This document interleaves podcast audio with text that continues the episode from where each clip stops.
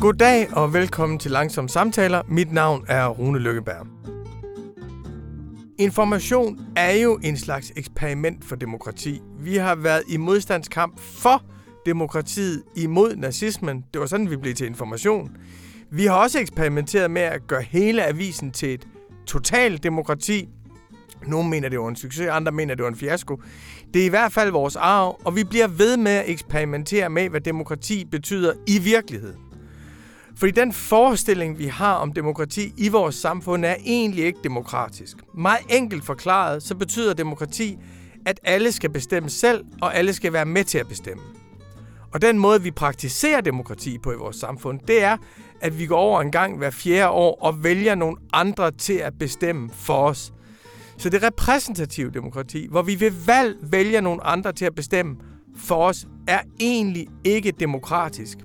Og når vi nu er enige om, at vi gerne vil leve som demokrater, og vi gerne vil bestemme selv, og vi skal kunne bestemme sammen, så må vi simpelthen kunne gøre det bedre.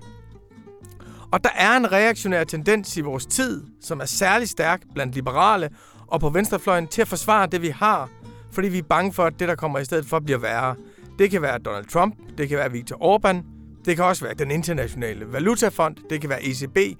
Vi er bange for alle mulige udemokratiske institutioner, der er rundt om vores demokrati, som suger magten ud af det. Og det betyder, at vi meget ofte bare kommer til at stå og forsvare det, vi har. Men det, vi har, er slet, slet ikke demokratisk nok. Derfor bliver vi nødt til at spørge os selv, hvordan kan vi indrette verden forfra, så vi hver især kan være med til at bestemme, og så vi ikke bare lader nogle andre bestemme for os. Den franske forsker Ellen Landemore har gjort netop det spørgsmål til sit livsprojekt og sit forskningsarbejde. Hun har lavet en ny bog, der hedder Open Democracy, hvor hun faktisk fremlægger et forslag, som både er en utopi for det totale demokrati, men som også er en masse forslag til, hvordan vi rent konkret kan gøre vores arbejdspladser, vores institutioner og vores politiske regimer langt mere demokratiske. Da jeg selv læste bogen, var jeg ikke i tvivl om, hun skulle være med i langsomme samtaler, for det er faktisk nærmest meningen med Dagbladet Information, som hun udfolder i den. Og jeg lover i den samtale, der kommer nu, der kommer vi både til at udfolde nogle utopier, nogle redselsscenarier, og vi kommer til at tage nogle små skridt fremad, sådan så du og jeg kan blive bedre til at bestemme sammen. Good evening and welcome to our viewers here in Denmark. And I think it's not good evening, but hello to you, Ilan Landemore, who's with us from America. Hello, Rune. Yes, it's uh, early afternoon here. and thank, you so much for taking your time and being with us. We've been following your work for quite a while here, and uh, your new book, Open Democracy, which I recommend to anyone, is such an important book at the time. Well, thank you so much for this welcoming introduction. I'm very curious about you've you've been working with uh, participation, democracy, and challenging basic assumptions about democracy for many years now, even though you're still young. You, you've been, you've been working on that, and I think there's a central belief in your work, which is that ordinary people have the intelligence when they're together to run their own affairs, and we should not accept the premise that things are getting more and more sophisticated and complicated. So we should let the experts rule. How did you get attracted to this field of study and uh, and this interest?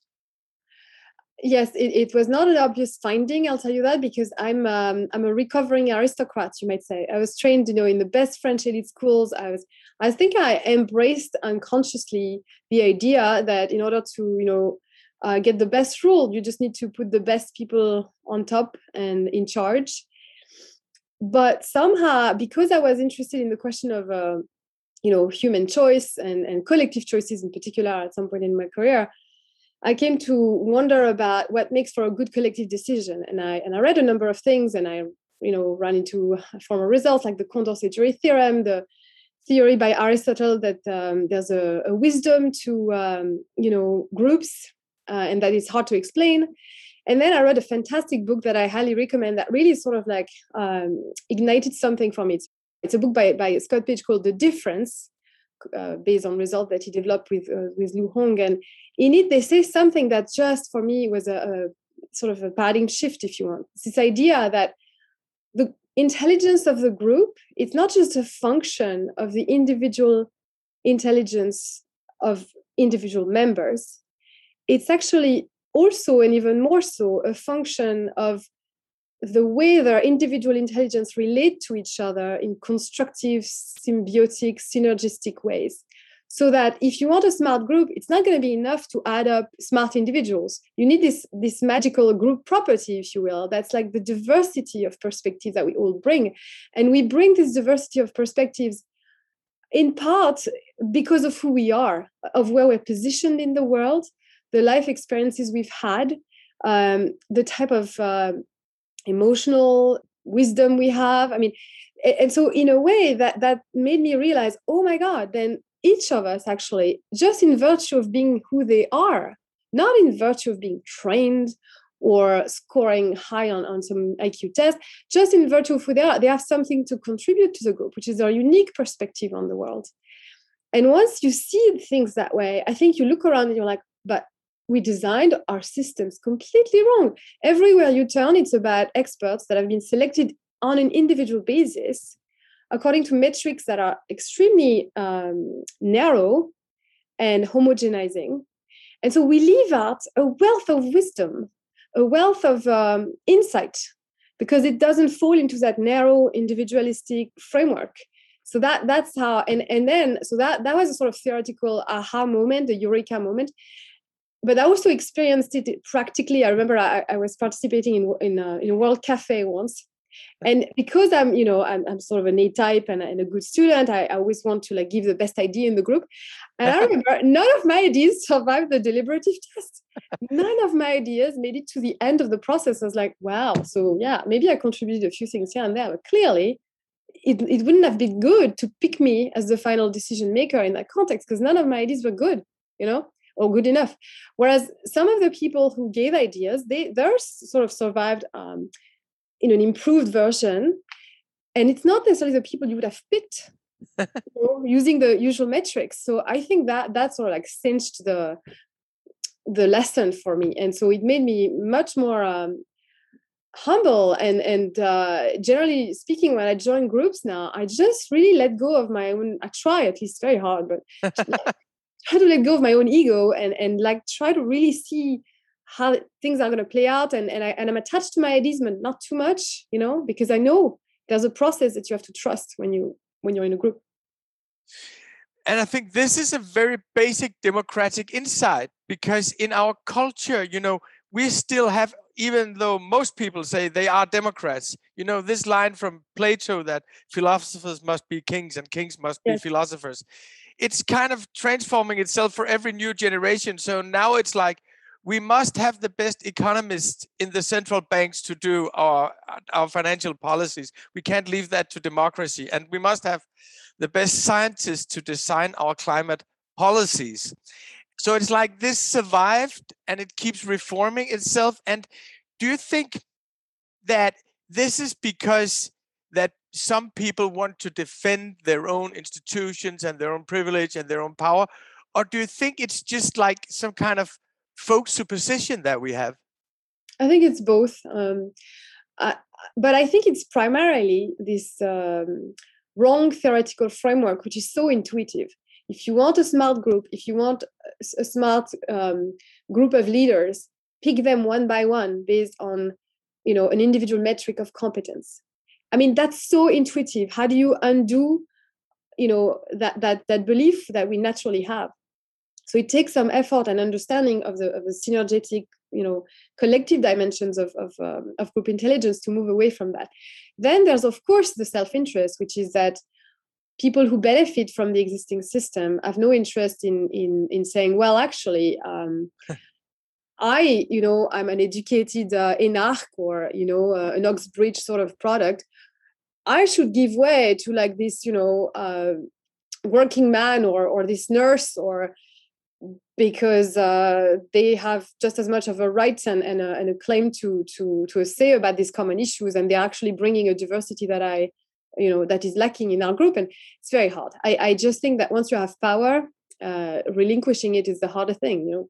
Power corrupts and absolute power corrupts absolutely i mean there's nothing new here it's just a fact so that these are the two obstacles but bizarrely i think the theoretical obstacle is the is the more difficult um, to overcome because it's so intuitive and so ingrained And in your new book, which I think you must have worked on for several years, and I think you say in the beginning that this is a seven or eight year work. I think it must. It's it's a it's a huge project, and it's very very successful. Uh, in your new book, you say that you went to Iceland, and that was I think you even used the verb that it revolutionized something in you, or Ah, that yes. Mhm. and and for us here in Denmark, because you know, we used to be the colonial power of Iceland, and when they were liberated after the Second World War, Right. they just and and people don't know about that in Denmark. So I'll just say that that they just copied our constitution in 45. So they were getting independent, but in our little image. So when they decided to make their own constitution, which is not so many years ago, that was actually the end of colonial rule to a certain extent. You could say this was the first time that this proud democratic power sat down to make their own constitution. Tell us about this project.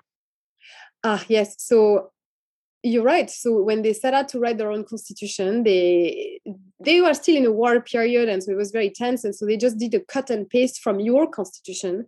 And so, what does this constitution look like? It's it, it you know it's the president first and on top, and a long list of his powers and rights, and the people at the very end with basically no rights. They were added much later in 1995, like a whole list of human rights were added and um, it's it's written in an archaic language. It's very non-gender neutral. It's all masculine. I mean, you, you, you know, it's dated. It's a dated text, and I think it's very understandable that at some point, um, when there was less of an emergency and and more time to think, and they decided in 2010 to rewrite it. The sad truth, though, is that they brought a beautiful text, uh, which makes room for you know children's rights, environmental rights. Uh, right to nature and non-polluted air and water. And uh, an article 34 on uh, the collective ownership of um, natural resources that are not already privately owned stuff like that. Very avant-garde type of text.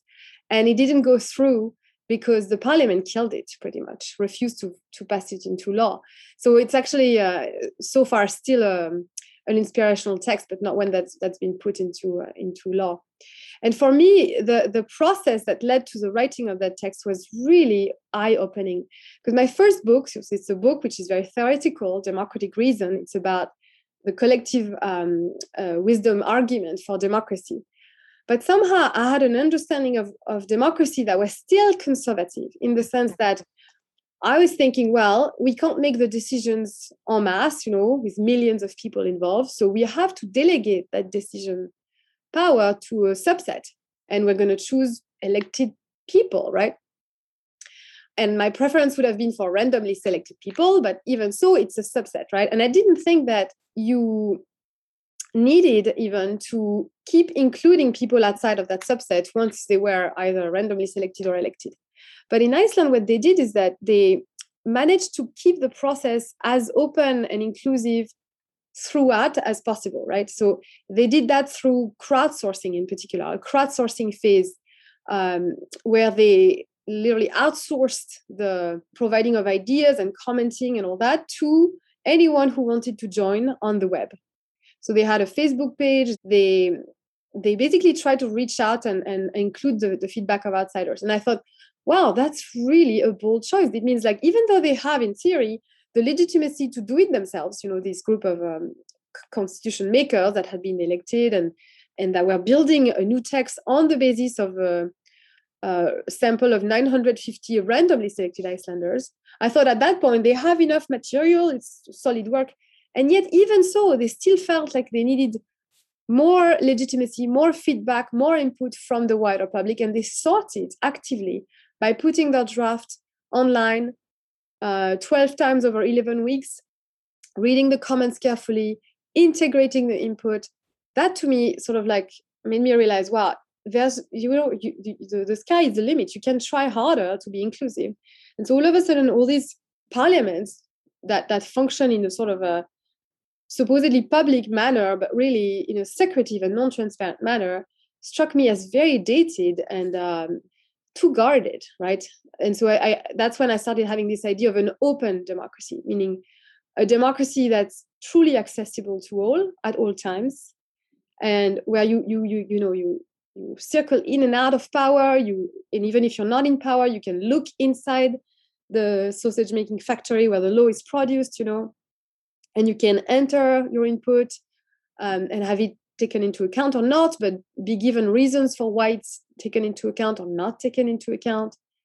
So that I think that the Icelandic uh, sort of uh, experiment was also form- formative for me in that way because it just yeah changed my priors about what we should expect from a true democracy. And I, I think it's it's very interesting for me to read it because we we're writing about it at the time and and I think we made the wrong conclusions about that experiment because obviously it failed and yeah. we we were writing that because the government changed. I think that's the story that that they had an election in between yeah. isn't that? And so at, at the time i think we say oh this is such a great hippie project. This is the new 68 we'll be there with them. Uh, always with you iceland. And then when it failed i think we made the wrong conclusions because and I, uh, reading your book, I realized, well, of course, I mean, it's not about failing or not failing. This is an experiment. You know, they're experimenting on behalf of a lot of others, and we should draw some lessons from it instead of saying failure or or, or success. I, I, I realize that now, and I think it's not an argument against it that it wasn't vo- voted through. It's it's in an, in another system.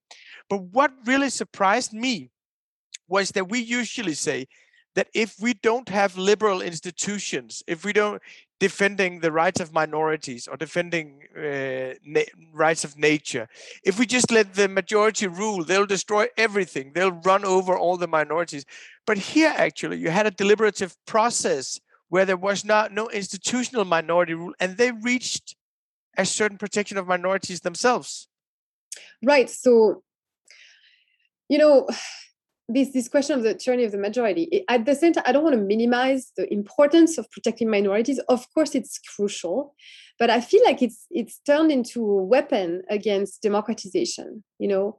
And, and the temptation when when democracy is in crisis or under attack is to say well it's because people have too much power. Let's you know take away that power.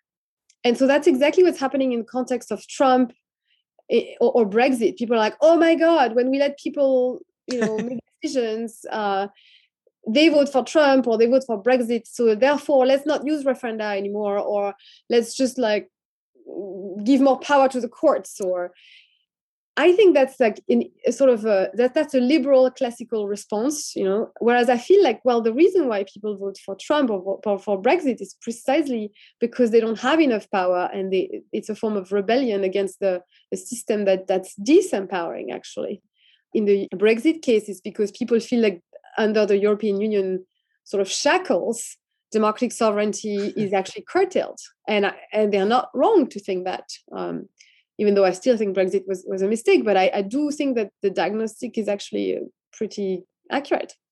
Um, and in the Trump case, it's it's you know the, the US is not really a democracy at this point, and maybe it never was. And and so you've had like 50 years of neoliberal policies that have completely damaged uh, the, the, the social fabric uh, that have um, eviscerated the working class.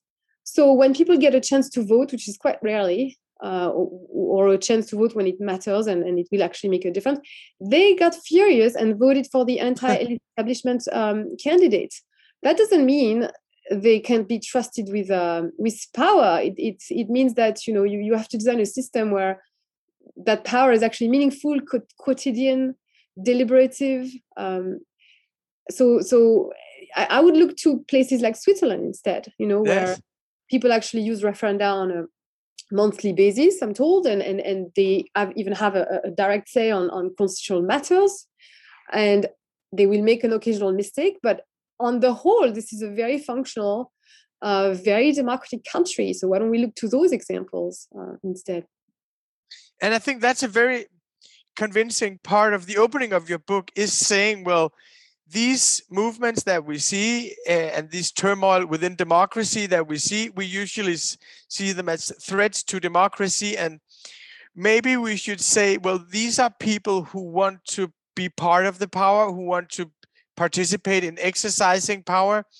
And if you look at the yellow vests or they're people who are invisible in democracy who became visible taking on the rest. If you look at Greta Thunberg. She was some someone who wasn't heard that our institutions are not open enough to ordinary citizens, and I think um, that is open democracy. Your your concept is kind of an answer to that. Would you uh, would you tell us about uh, the framework for open democracy? Right. So open democracy, I, I don't mean it as a very specific blueprint that gives you all the details of a perfect constitution. You know, it's not, I'm not delivering a, a constitution on the Icelandic model. Um, I think that it's more of a, of a lens through which you can see the problems with existing systems and a potential future, right? So I see that more as a set of uh, core principles that you can use to guide reform going forward. And so those five institutional principles I I, um, I have in mind that I elaborate in in the book, the goal is really to carve out a path to the center of power for citizens. Because in my in my view, a true democracy would have at its center ordinary citizens, not professional politicians who have you know made a career of politics for 20 to 50 years.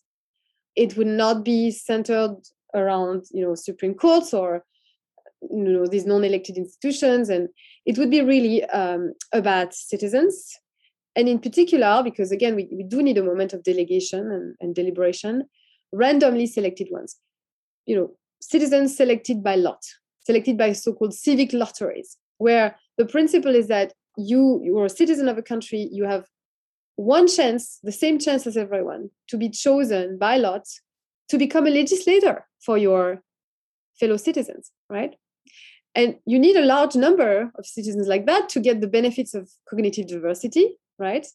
To get a, a, a mini Denmark or a mini France or a mini US, if you want, descriptively, in a in a parliament that you could call a house of the people. And that would be the center of, of the system for me. So so I call this uh, body uh, an open mini public. It's a mini public because it's a miniature portrait of the larger public, uh, descriptively.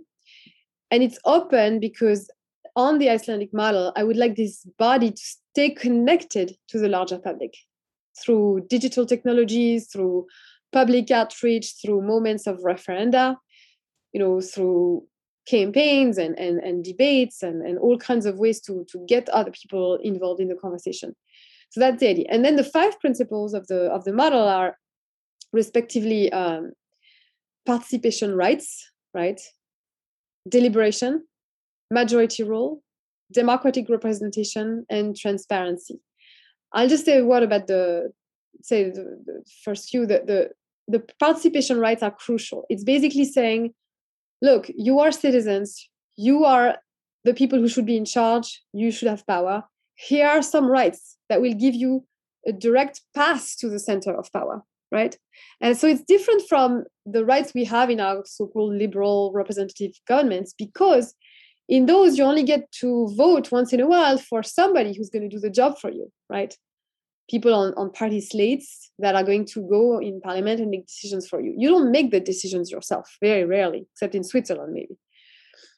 So here i want to give people a right to be chosen by lot but also to initiate a referendum, to initiate the recall of uh, politicians that they don't like, or a law that they don't like, or a policy that they don't like. Anyone should have the, the power to say, look, I don't like this law. Who else thinks like me? And if you gather enough signature, then you can trigger either a debate in the parliament or a, a, referendum so that you actually get a chance to really influence policy and law, right? So the, the, there are a range of, of uh, participatory rights that you can have in this system that will really enhance your capacity to influence the, the, the laws. The second is deliberation because I'm a committed deliberative Democrat. I think that, like Habermas, uh, laws and policies are not legitimate unless we've been provided reasons for them uh, in ways that, uh, in, in, in, a deliberation that involves all of us on equal grounds. And the fact is that in our electoral systems currently, where is the deliberation? There's very little of it. In parliaments, it's a lot more about scoring points and posturing and winning than it is about making up your mind in in an open and and uh, good faith way, right? So I think that if we redesign democracy from scratch, we should, you know, try to maximize the deliberative capacity of the system. And I, my belief is that it's more likely to happen in, in a house of the people based on random selection than in a parliament that is elected and based on party logic, meaning partisanship, the necessity to win and to, you know, score and to triumph in front of the public rather than change your mind or learn something. So these are the, the, the, two central ones. The majority rule is also very important because as we you know started this conversation, our systems are way too counter-majoritarian in my sense. You know, it, they, especially in the US, it's um, it's like veto point after, veto point, uh, from the filibuster to uh, the bicameral system to to the supermajority thresholds at every turn. I mean, it, the result is that majorities in the US are constantly denied. They don't get what they want. There's a majority for uh, gun law regulation, for example.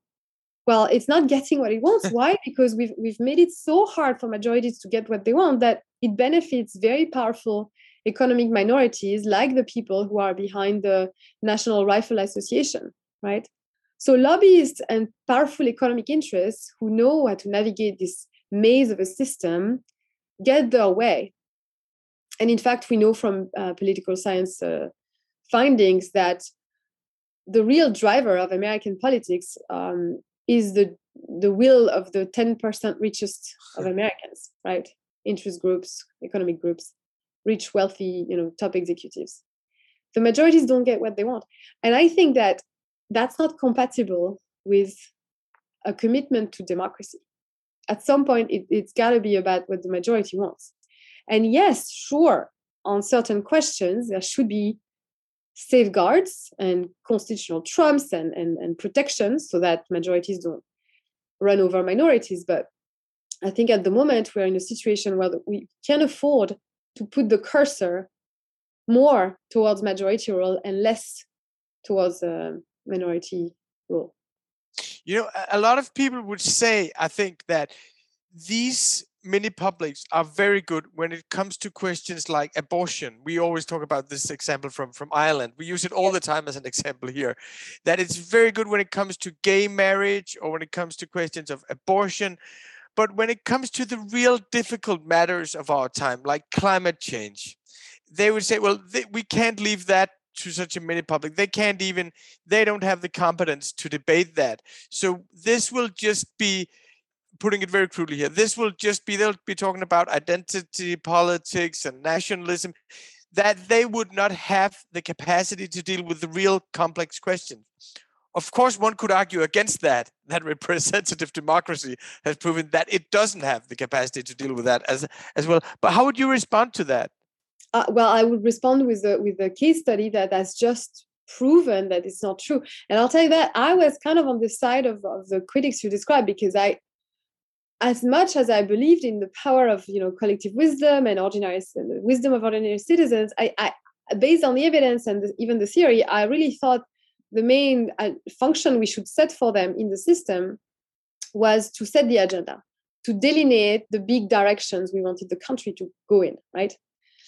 But I thought when it comes to actual policymaking, the intricate details, the trade-offs between budgetary constraint and this and that, this is probably out of the competence uh, zone, right?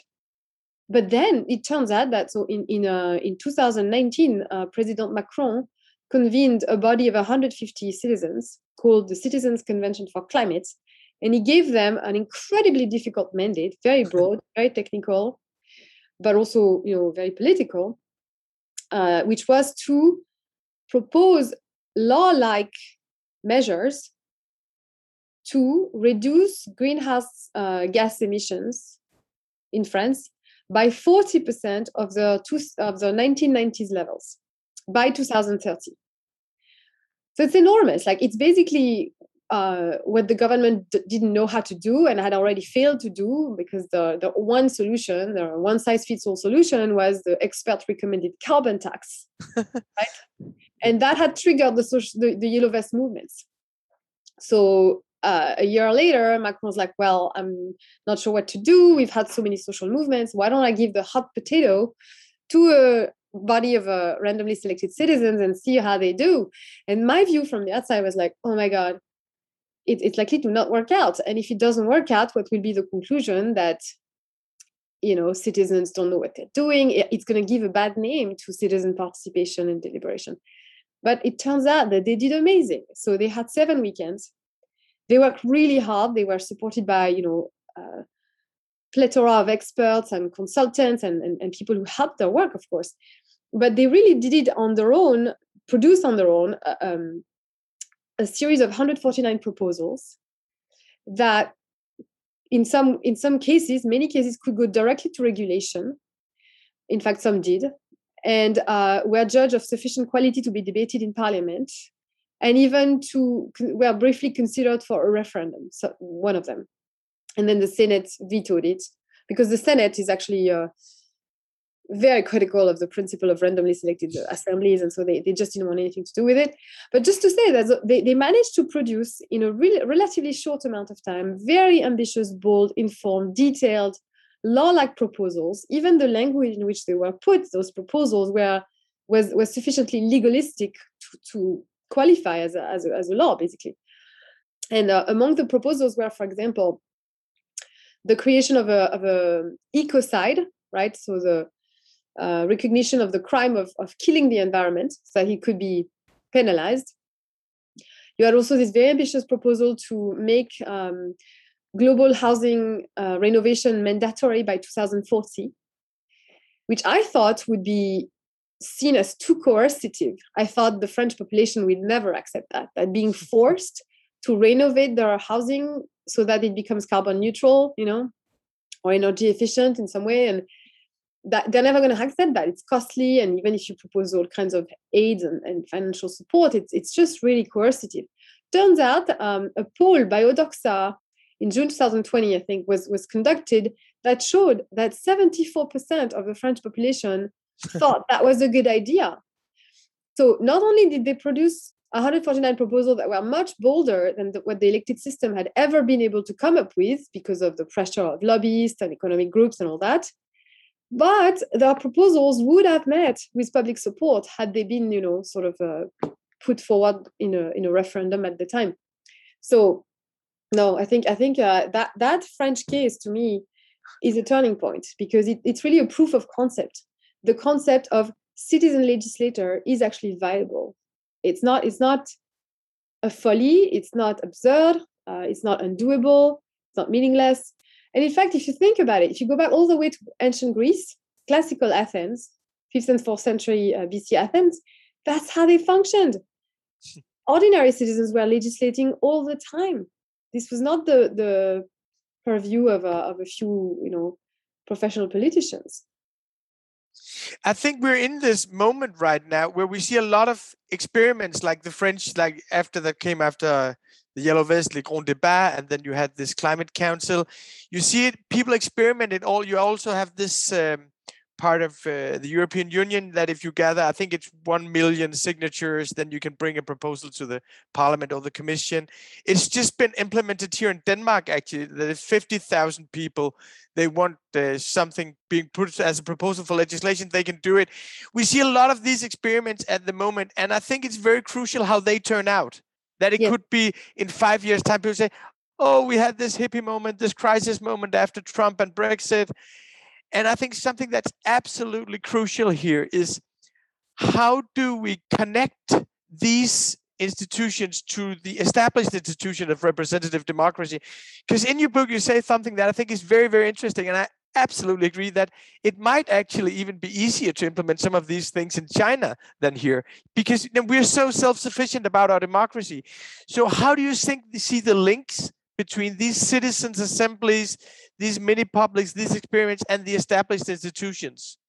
Yes, so that that is the hardest question and the research frontier at the moment because no one's done that well.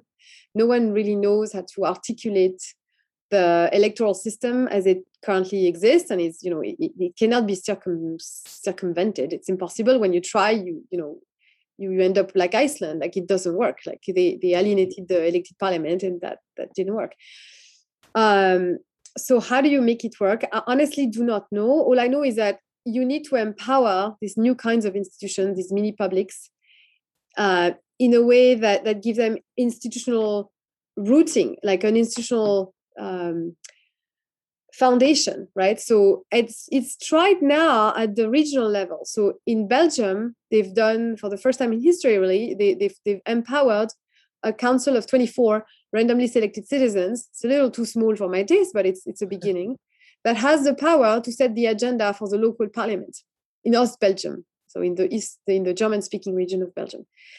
In Paris, that's going to be the second example. Um, they just voted to create a, a council of Parisians that will include 100 randomly selected Parisians with even more powers than the Belgian example because it will be able to set the agenda, convene, um, I think, uh, you know, thematic uh, uh, mini publics. I mean, so it's it's another example.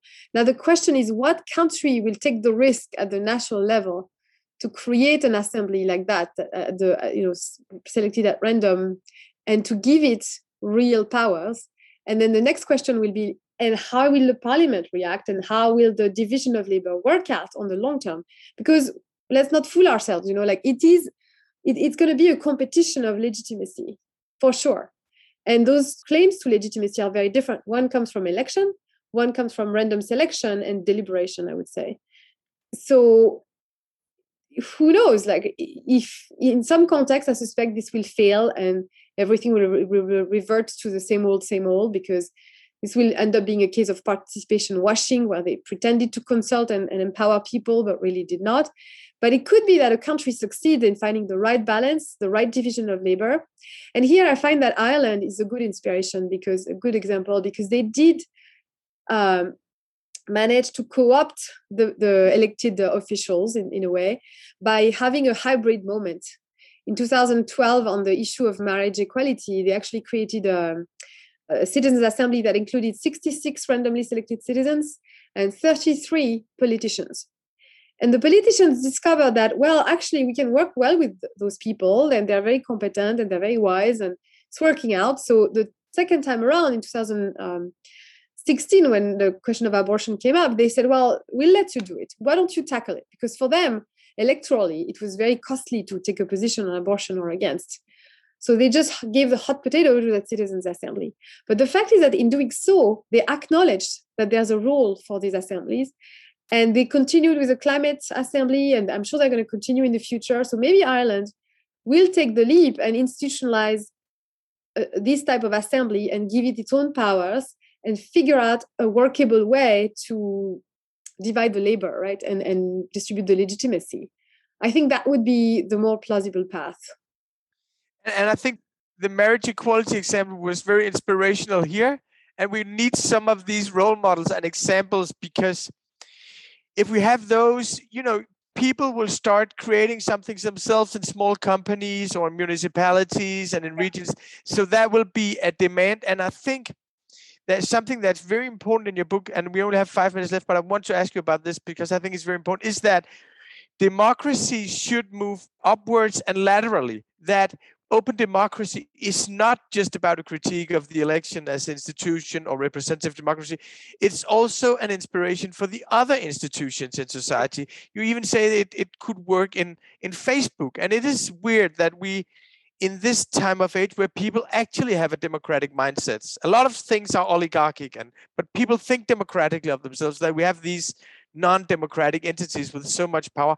How do you see open democracy moving into the economic sphere well, uh, I'm working with on it with a with a group of um, female academics. We we created this movement, uh, democratizing work. We just had a global forum on democratizing work that took place in early October, and we're basically I think we have to first change minds. I mean, maybe because we're academics, but I do think that in order for change to happen, you have to even think of it as possible and conceptualize an endpoint and then a path towards that endpoint but we don't even have an end point people when they think of the economy people are like oh yeah sure well it's uh you know the boss is the boss and i do what i'm told and if i'm not happy then i can leave. Like you have to question that. You have to question like why is this why are things organized this way? What about collective wisdom in the workplace? Wouldn't wouldn't the quality of our products the the ethicity of our products like you know for example the algorithms that are produced by um, big tech companies etc can we make them morally better like less exploitative less racially biased for example well i think it comes down to also listening to the engineers to listening to the users and that can only be done if you give them a voice and giving them a voice means that you're on the path to democratizing power and ultimately the ideal would be if um, we thought of like the the board of administrators as yes. a, a, representative government where you know we would have representatives of the workers representatives of the shareholders and you know there would be deliberation and, and an effort to reach good decisions that benefit all as opposed to just focusing on the short-term uh, return to shareholders. And actually we did that experiment here in the workplace for a long time. And uh, and that will be my absolute final question. And because when so today i feel like i'm this ridiculous teacher from 68 you know asking the students to rebel. Please do it again. The employer asking the the employees to yeah we'll share the power. And i hear the same thing here that i often hear when i'm talking about democracy around the country that people say well actually freedom for me that's someone else taking responsibility of all the boring stuff that someone's taking responsibility for the budget and the framework so I can concentrate on my work. And, you know, I've been suggesting a lot of these citizens' assemblies around the country, and people are like, well, actually, I don't want to spend so much time on politics. You know, emancipation for me is to uh, is to trust other people to do it. And you actually articulate the problem in the book that we shouldn't spend too much time on politics. How do you see this problem that it's our job actually to, to speak about democracy. We think it's very important, but for a lot of people, it's not important. Yes, but note that my book is not uh, advocating for direct democracy where we have to be at every meeting all the time. I'm talking about a representative system. So the solution is representation, but not giving up your power. It's like you let other people make decisions for you for the time being or for a certain amount of time, but you at any point retain your power. It's very important to have that power and to retain it. Currently, in the workplace, we are in a situation where you have no power. Decisions are made without you, whether you like it or not. It's very different to say, look, I don't want to be involved. I'll vote for you, or I'll let people, random, randomly selected people, make decisions for me, and, and I will approve down the line in some, you know, very uh, non-consuming referendum or something like that and the situation where you have absolutely no choice. So I think that my open democracy doesn't need to be time consuming let's say you you know at the at the national level you maybe once in a lifetime be chosen to go spend two years three years four years in in the national parliament. And that's a lot of effort. And it's like uh, going back to college and you know I, you shouldn't take it lightly but the benefits and the perks are enormous. They should be enormous and you should go. It's your duty and also an opportunity in your firm, you will be asked maybe, I don't know, once a year, twice a year to occupy um, an important uh, role on a committee. But the rest of the time, you'll just be doing your work and letting other people take on those roles. But the key is to have the power in the first place. If you don't even have it, you're just being dominated. And that's not freedom. And that's definitely not what democratic citizens um, should tolerate. And maybe that is the big battle for the next years actually democracy in the workplace. Well i think i think this pandemic uh, and the global sort of economic impact of all of that is definitely put that on the map for a lot of people. You know with with this group of women that uh, i was talking about that started the democratizing work movement we wrote an op-ed in may 2020 and it went viral because we basically said look we're in a pandemic. We keep saying we should applaud the workers that are on the front line of all of this the garbage collectors the nurses. But we're not doing anything really. Uh, we need to democratize work. We need to decarbonize our economies and we need to decommodify labor. We need we need a paradigmatic change right? And that resonated with people. I think i think people are ready now for a sort of a for more radical politics because that that the crisis is so deep the problems are so global, pervasive, and, and we, we all have a sense that the old paradigms are not working anymore. Well, thank you very much for taking your time, and we'll be following the work on work. And I think it's in French, isn't it? The book we published uh, recently, uh, following on the op-ed, is uh, was in French, but there's a translation coming up uh, with Chicago University Press in English. There's already one in, in Portuguese, and many more to come. Well, thank you so much for taking your time. You are such an inspiration for us. Keep up the good work, and we'll follow you. Thank you very much. It was a pleasure. Det var så Ellen Londemore, som er øh, professor på Yale University. Hendes bog hedder Open Democracy, og den kan man bestille hjem ved sin boghandler, så man slipper for at støtte Amazon. I næste uge skal jeg tale med en britisk psykoanalytiker, der gjorde et kolossalt indtryk på mig, da jeg mødte hende til en virtuel konference for et par måneder siden. Ved den konference var der meget store CEOs og meget berømte aktivister og helt fantastiske klimaforskere. Men det var Sally Weintraub, som hun hedder, der virkelig overvældede mig og alle andre og tog hele scenen. Og hvorfor og hvordan hun gjorde det, det finder du ud af, hvis du lytter med i næste uge til Langsom Samtale.